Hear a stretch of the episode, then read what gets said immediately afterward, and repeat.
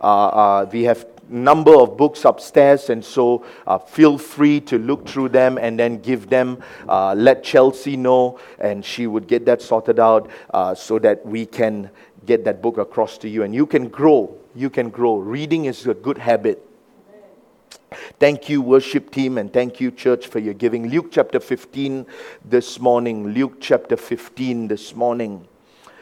I have a couple of slides that I'd like to show you um, as I begin preaching this morning. And uh, I believe most of us are familiar with, a, with the story of the Thai uh, football players that went missing a couple of years ago. Uh, they went on an excursion with their coach and uh, on that excursion, it began to rain. It was the monsoon season. And uh, it rained so bad that it flooded the cave.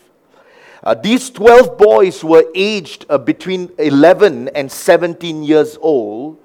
And uh, the name of the cave they hiked on was, the, the, the cave was Tam Luang Nanon. And uh, interestingly, I, I've read the story so many times, I've, I've preached on it before. But I found out something about, about it this time that I never, never saw in the past. And that is that 10 days after they had gone missing, the British divers found the group alive, all of them. And so when they found them alive, they immediately signaled uh, as many international rescue teams as they could and a team of uh, uh, uh, Royal Navy SEALs from Thailand came in, the military medic came in, uh, and they made their access into the cave. But what was so significant is that the, the ones who saved or rescued these boys were not the professional divers. The professional divers couldn't gain access to where the boys were located at. This was off the Pattaya beach. They couldn't gain access to it, so they had to get hobby divers to come in. And they got hobby divers to come because these hobby divers were used to the fact of swimming into a very narrow tunnels and they were familiar with the fact that this area that, has, that, that, that they were stuck in, uh, they could gain access into to save them. So if you look at an image here, the first image that I want to show you this morning, here's the cave. The boys were found somewhere here, and the distance in order for them to get out would be about 2 km. So it is quite a journey's away, but if you look at the curve right here, the divers, the professional divers and the hobby divers knew that that curve would become a problem in order to save these boys and bring them out and rescue them alive. Most of them realized that 12 and 17 year old boys are probably going to wiggle about, and when they get to that place, it's going to be hard to keep them without moving as much. So, what did they do? They decided to sedate those boys. And so, what they did was the uh, uh, and it was so interesting because I, I never, like I said, I never saw this part of the story in the past, but it was very interesting that they told the parents that we're going to get the boys to swim out, they're going to make it out alive, they're going to be fine, and we're going to get them out. But what they didn't tell the parents was they were going to slightly sedate them with ketamine and they were going to handcuff them out of the cave.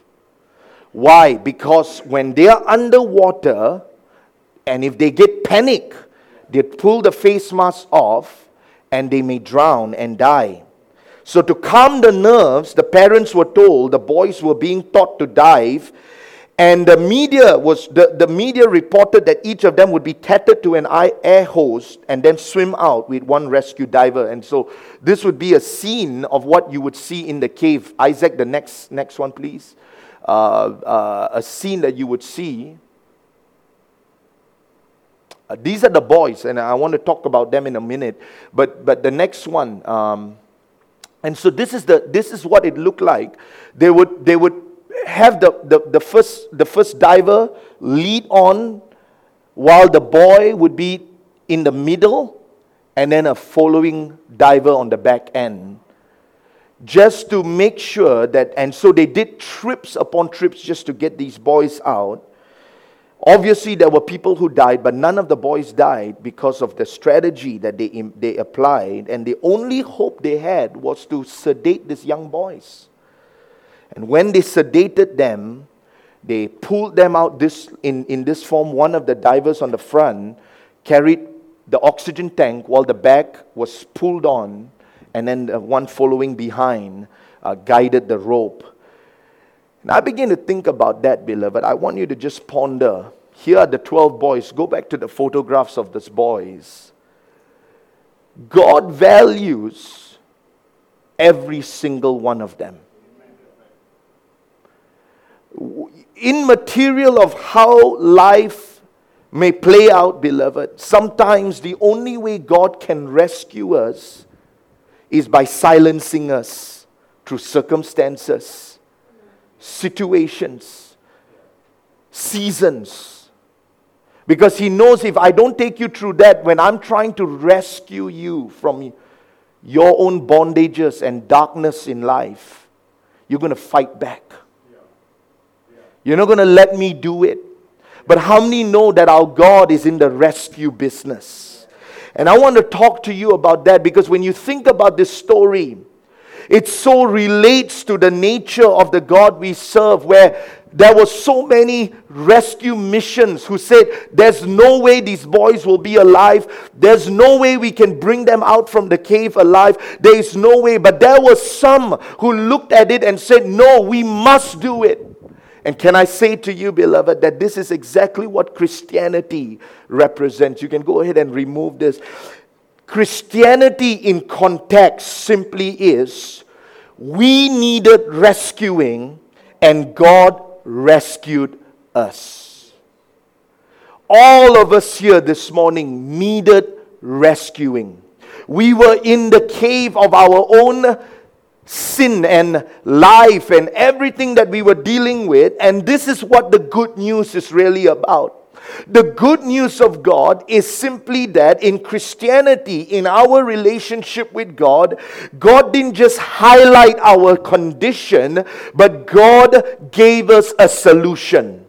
He didn't just tell us how deep of in trouble we are. He didn't just highlight to us how bad our situations are. He didn't just, you know, imply and show us, you know what, uh, you guys have gone so deep into it, there's nothing I can do to save you or to redeem you. But when God looked at our lives, when He looked at who we are, beloved, He realized there are things He will do on purpose to rescue us.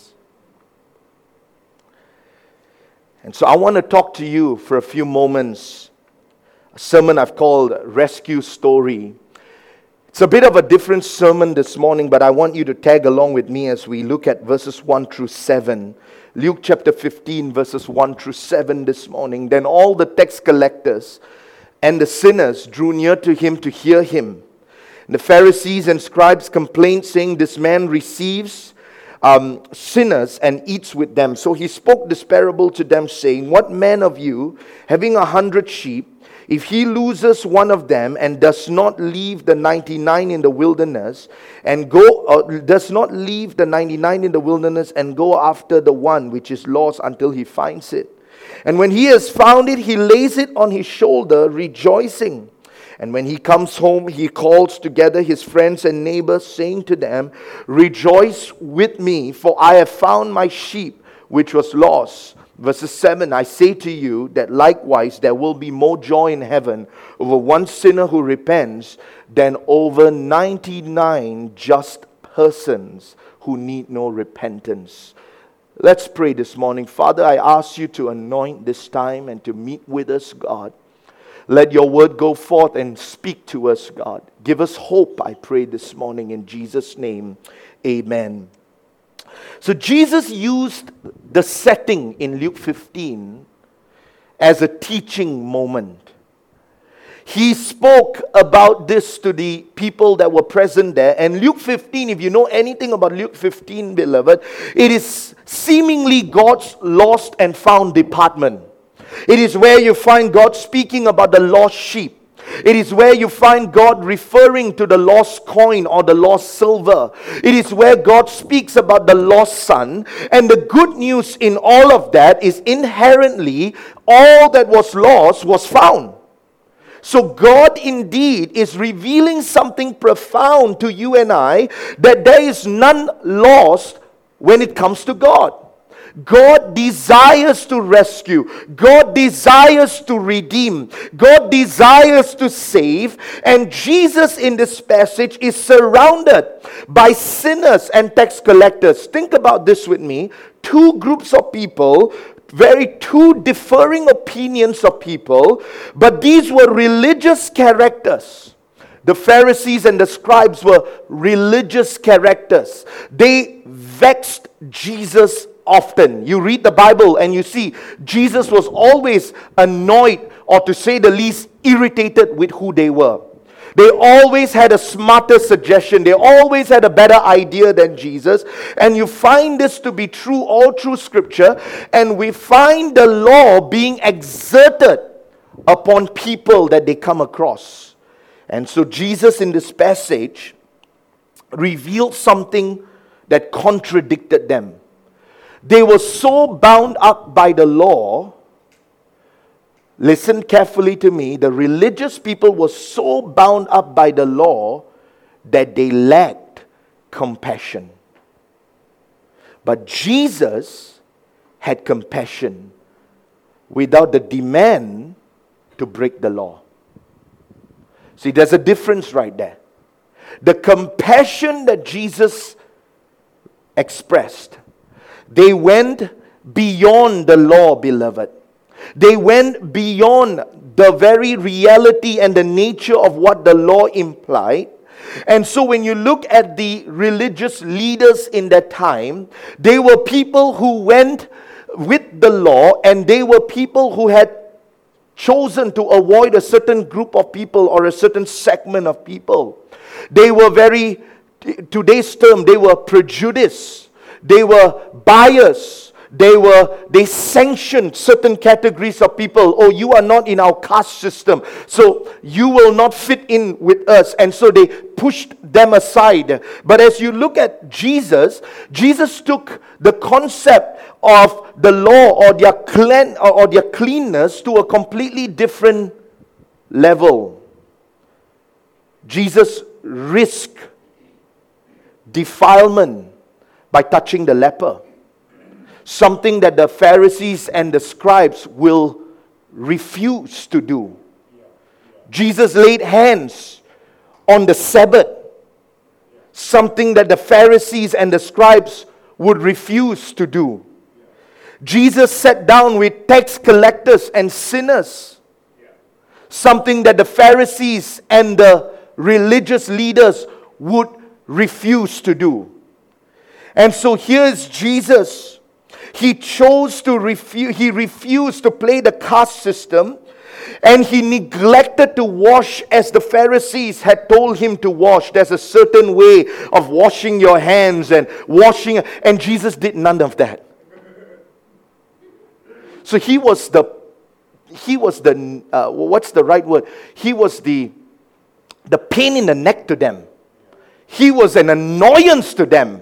Because to them, it's like, this is how it is. And for Jesus, he completely rocked the boat.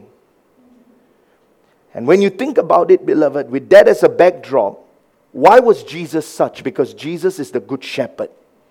And the Bible says that he lays down his lives for his sheep. So he contradicted them very directly. But at the same time, can I say to you, beloved, Jesus loves people. He despised their religion. What they saw as judgment, Jesus saw as redemption. Can I say that again, beloved? I, I was thinking about the best way to, to, to, to cap what I'm trying to explain here. When they saw judgment, Jesus saw redemption. They enforced and said, Oh, you're not fulfilling this, you're not doing this, you're not. And so when Jesus showed up and Jesus is beginning to speak to tax collectors, when Jesus is speaking to sinners, to them, this is an offensive act. How dare you, Jesus? So the parable of the sheep represents a rescue story. So let's talk about that parable for a few moments and then I'll bring this to a close. The parable that we're reading here not only describes and defines God's unconditional care and love for his people, but it also emphasizes, beloved, that we are capable of wandering away. In other words, a sheep, if you understand the character, the nature of this of this, uh, uh, uh, of this being, it is known to, to get lost because of its foolishness. One commentator said, stupidity. It often wanders away and it fails after it has gone away. Two things it fails to realize that it's in danger and it fails to find its way back. Some of us have had cats and dogs like that. I've not had any just so you know. but they wander off, and you're like, where are they? And they're gone. They found a new owner now. And so they're not coming back. And you realize that there are possibilities, just like that, they wander off. And this is, the re- this is what Jesus is highlighting here. He uses sheep as an analogy because he realized, beloved, that they are fearful by nature. They will never lie down. If you know anything about sheep, they will never lie down unless they feel or they felt secure. They are afraid of waters that are flowing fast. They will never be found near a river where the water flows fast. This is why Jesus made that statement that I am the good shepherd. And he says, The Lord is my shepherd, I shall not want. He makes me lie down by still waters. Because sheep were fearful beings or creatures.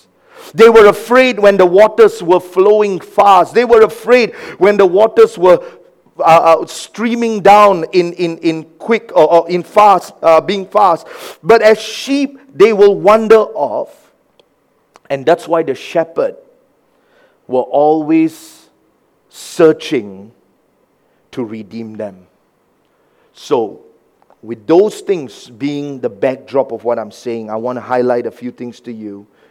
If you read this passage, there's one thing to be true in verses 4, the Bible says, What man of you, having a hundred sheep, if he loses one of them, does not leave the 99 in the wilderness, go after the one which is lost until he finds it. I want to highlight those words until he finds it. I want to make a statement to you, and I want you to take note, beloved, right here. If you understand anything about our rescue story, God is always pursuing us. He never gives up on us. This is the story of the sheep that we're reading here. That when that one wanders away, more than anything else, God loves that 99, but He knows that 99 that are found in the sheepfold are safer than the one that's in danger outside.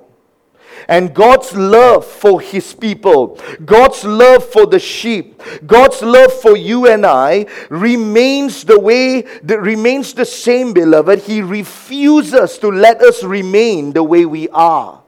He works on us. He searches us out. He comes and He values us. And beloved, as I said, He pursues us. Even when we wander off, He pursues us and He searches us out. You see, when you think about it in life, beloved, this is a 10 ringgit note. And when you talk about a note, a, a 10 ringgit, that's its value. Now, I can do this with it. Now, don't cringe and get all upset. Don't worry, it's $10. I can put it on the floor. I can step on it. I can pick it back up. I can crush it all I want. I can go back to the store and it remains a 10 ringgit note. Your value in God never goes down just because you wander off, it stays the same. You can wander off, you can flirt with the world, you can mess yourself up, you can get yourself all tied up and entangled with the things of the world. But God says, even if you wandered off, your value hasn't changed. We view people and we value them by their faithfulness, we value them by their commitment, we value them by their obedience, we value them by what they can do, we value them by all of those facets. But Jesus values us simply because we are made in His image. That's why he continues pursuing us. Even when we have messed up, even when we have blundered, even when we have wandered off, even when we have gone astray, even when we are not following His dictates and His commands, God is finding, uh, uh, He's on a rescue mission. And just like this Thai boys that were stuck in that cave, He has the oxygen tank, He's holding on to it and saying, I'm giving you the lifeline, follow me. And this is what God does for us. In Hosea chapter 3, we know the story. In verses 1 and 2, the Bible says, Then the Lord said to me, Go again, love a woman who is loved by a lover. Now, Gomez, as we know it, oh, Homer, sorry. Was it Homer? Gomer? Gomer, Gomer, Gomer. Loved by a woman or by a, by a lover, and is committing adultery just like the love of the Lord for the children of Israel, who look to other gods Love the raisin cakes of the pagans. So I bought her for myself for 15 shekels of silver and one and a half homers of barley. What is God saying right there? That even, you know the story of Hosea. She had gone astray. We know Hosea married a prostitute. We know Hosea married this woman who continued to play the harlot, the Bible says. And God was using that as an example to show the people, to show his followers, to show Israel that even when you have gone back astray, you have committed adultery again and again and again and again. And even when the world has used you and drained you out and you're completely nothing anymore in the eyes of the world, God says, I'll buy you back. Now, I'm going to tell you a story this morning that I've never shared publicly. I've never said this to my wife and I. Obviously, we, we talked this over, but in 2005, I backslid. I left church. And we left church because of our relationship. We wanted to be together, but there were disagreements. And um, we decided at that point in time that if that was the case, it was no longer for us to live for God and serve God. So we left church and we came on a Wednesday night, I remember, I took a taxi. That time there was no Grab, there was taxi, cab, super cab, 780 something.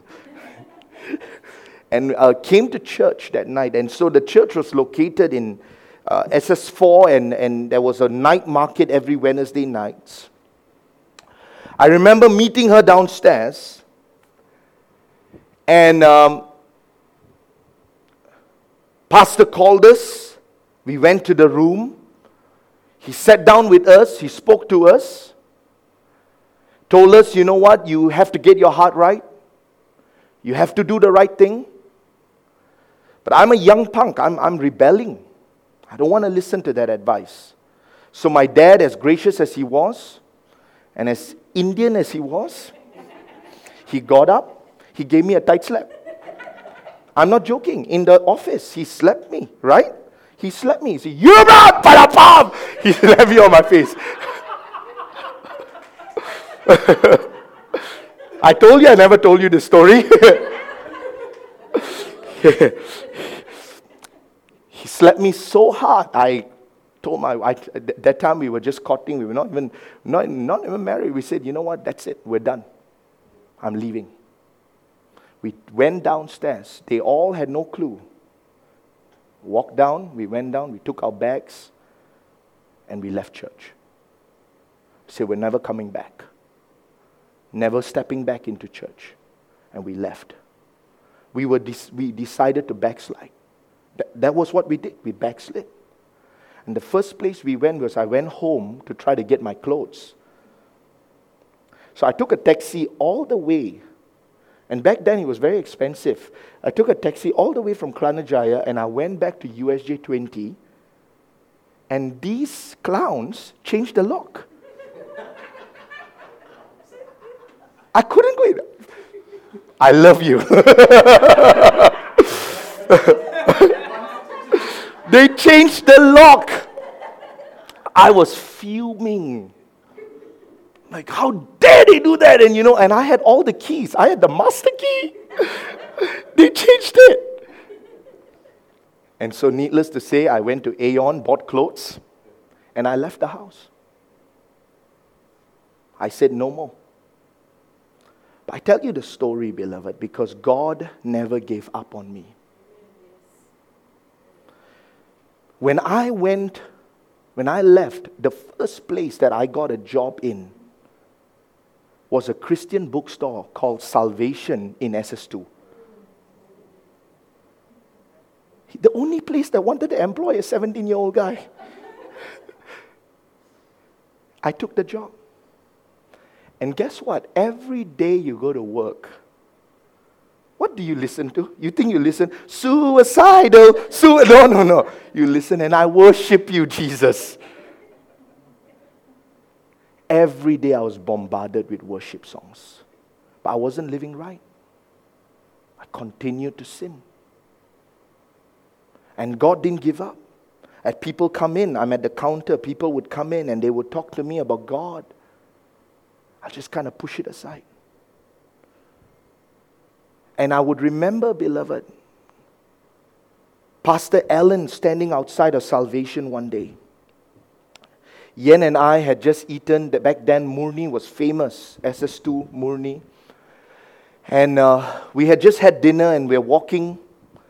And he, he met me there. And, and Pastor Allen has this character in him that he always wants to find, he wants to fight you. I said, hey, Pastor, calm down. I said, hey, he, he, he, he was, you know, just, hey, what's up? What, what are you doing here? And I tell you, at that time, I was so aggressive as a young man, I, I wanted to punch him. So much of anger in my heart. But God never gave up. Yen tells me the story that Danny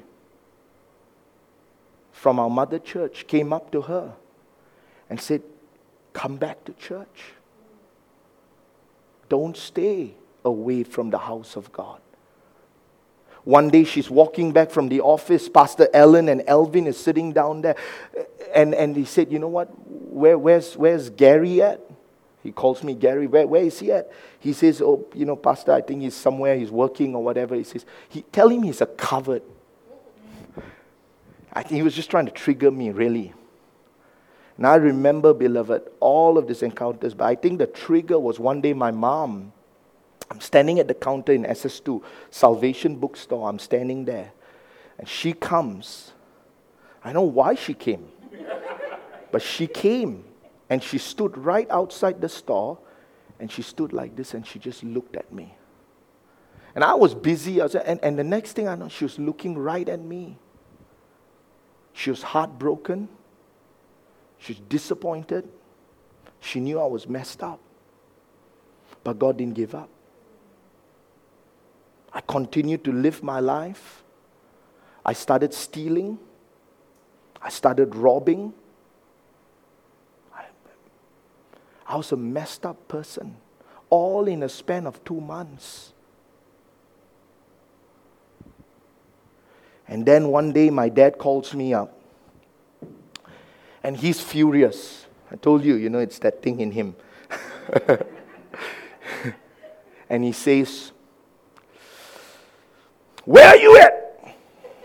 I said, I'm here, I'm here, here, here. And so he said, You wait there, I'm coming now. And he wanted to fist fight me. For the first time in my life, my dad wants to fight me. I said, You come. We'll fight. We'll take a one on one. Pastor Allen's calling me. Don't do it. Don't do it. My mom's going, don't do it. Don't do it. I said, just keep quiet. I'm not the least bit bothered what you people have to say. I will fight this man. Rage. And so the next morning, we didn't fight eventually. I would have won. but, but jokes aside, it was a painful chapter, beloved. And so the next morning, he had gone for a doctor's appointment and found out that he was a diabetic. And God shook me. God showed me that through that pain and that agony, God was waking me up. God was showing me something. God was revealing to me something that just I refused to learn. He was using all of that primarily to pursue me. Listen to me, I told you all of that. All of that happened in a span of six weeks. That's how bad I became. Left home, left church, cut off relationships. I cussed people out. It's broken. I was just talking to Yen about it two days, three days ago, and that's where the sermon came about. I said, God, you have been so, so gracious to me. I don't deserve it. After all that I have committed, God, you pursued me and you never gave up on me. I remember Pastor coming down and sitting down. We're sitting down in a Chinese restaurant, a corner shop. He says, Gary, come back to church. I beg you, come back to church. Don't live without God. One night I woke up. I've been a disciple for long enough. I've been preaching at that point. I, I got saved. But when I backslid, I really backslid bad. And I remember at that moment in time, beloved, one night I woke up from bed and God gave me a sermon to write. So I went to Pastor Allen. I said, Pastor, God gave me this message. And I know he was kind of sneering it off. He was like, You're backslidden, bro. And God gave you a sermon. But I now realize that God was not giving up on me. Son, this is your future. This is your destiny. Don't give up on it. And I got I came back and I rededicated my life two and a half months later in church. And the rest is history. I can tell you stories, beloved, but I won't go into details. One painful encounter after another, one struggle after so many things that we went through, and I look back today and I thank God, God never gave up on me. Can I tell you, you may think that God is not pursuing maybe your family, maybe you. I remind you this morning, He is a God who pursues and He never gives up more than you think you are desiring their salvation, God wants to save them. The second thing you see here, and I'm closing very quickly, is God reveals his heart. In Luke 15 5, and when he has found it, the Bible says, he lays it on his shoulder, rejoicing to know God's heartbeat. God lifted that sheep that had gone and wandered off. God brought that sheep. He placed that sheep upon his shoulder, which was a display of joy. It was a display of uh, uh, uh, uh excitement rather than disappointment and displeasure. God says, You've messed up. But I want you to know my heart. I'm not disappointed with you. I want you to know my heart. I've not given up on you. I want you to know my heart. I'm not, di- I'm not displeased with you. We all blunder. We all make, we all wander off. But God says, This is your rescue story. I want to save you. I've not given up on you. This is an imagery of a God who takes upon himself, the Bible says, the sin upon the world of the world upon him. Why does he do that? In Isaiah 53 5, he was wounded for who? Our transgression. He was bruised for who? Our iniquities. The chastisement of our peace was upon him, and by his stripes we are healed. Listen, beloved, he took it upon his shoulder. God's heart is seen in this passage as a God who doesn't continue to go after us for the mistakes or the mess ups or the blunders or the failures that we have committed. God says in the book of Psalms, I've thrown your sin as far as the east is from the west. There's hope. You see, God's greatest desire this morning is you and I, it's us. Our rescue story is God redeeming us from the bondage of sin. Just like these children who were rescued from the cave in a place of darkness, in a place of gloom and doom, in a place where there is no hope, in a place where it seems that no one is coming to get them. God's rescue story, beloved, this morning represents setting us free from the bondage of sin. This is our story, beloved, and God's heart to salvage and rescue us remains pinnacle. Can I ask you this morning? Can you sense the heart of God? He doesn't want you to go astray. He doesn't want you to move away from Him. He doesn't want you to wander off. Can you sense the heart of God? The Bible says in Luke 19:10, He has come to seek and save that which was lost.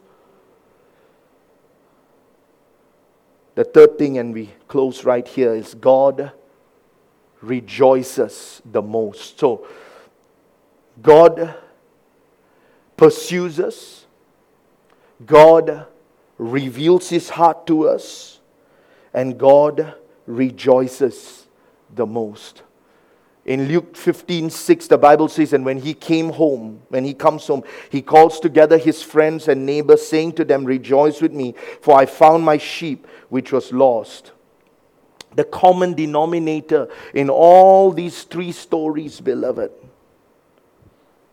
in the lost and found parables, the common denominator is sheer joy that brought, that pleases God in Luke 15, 9 and 10. And when she found it, she called her friends, neighbors together, saying, Rejoice with me. I found the piece which I lost. Likewise, I say to you, there is joy in the presence of God, or in the presence of angels of God, over one sinner who repents. In Luke 15, 32, it was right that we should make merry and be glad, for your brothers were dead and is alive again, and was lost and is found. Nothing gives God greater joy than rescuing you. Your children, your spouse, your loved ones. Nothing gives God greater joy than rescuing them. So, as I close, I reflected this week and I thought about my past the mess of who I became in that period of time. And I was just telling Yen this week, I said, if only God never rescued us, if only God continued to let us go down that path, I would have become so self centered. I am self centered even now. All of us are, aren't we? Some way or another.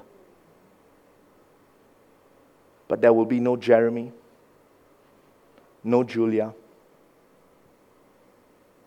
There would have probably not even been a marriage. Because I know who I was. But because God rescued us. So I remind you this morning we forget sometimes. We forget what God has done for us. We forget that if only for God, that's why we are who we are and where we are today.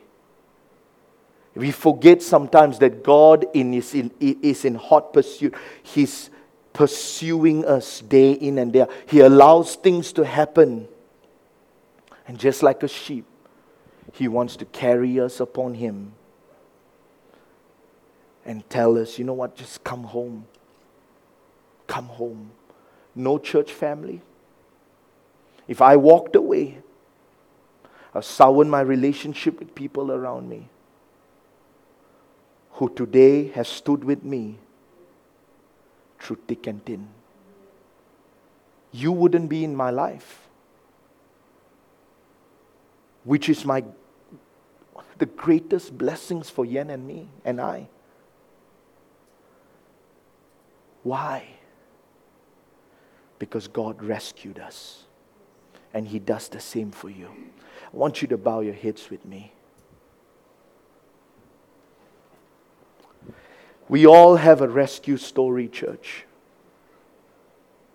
I told you that I shared what I shared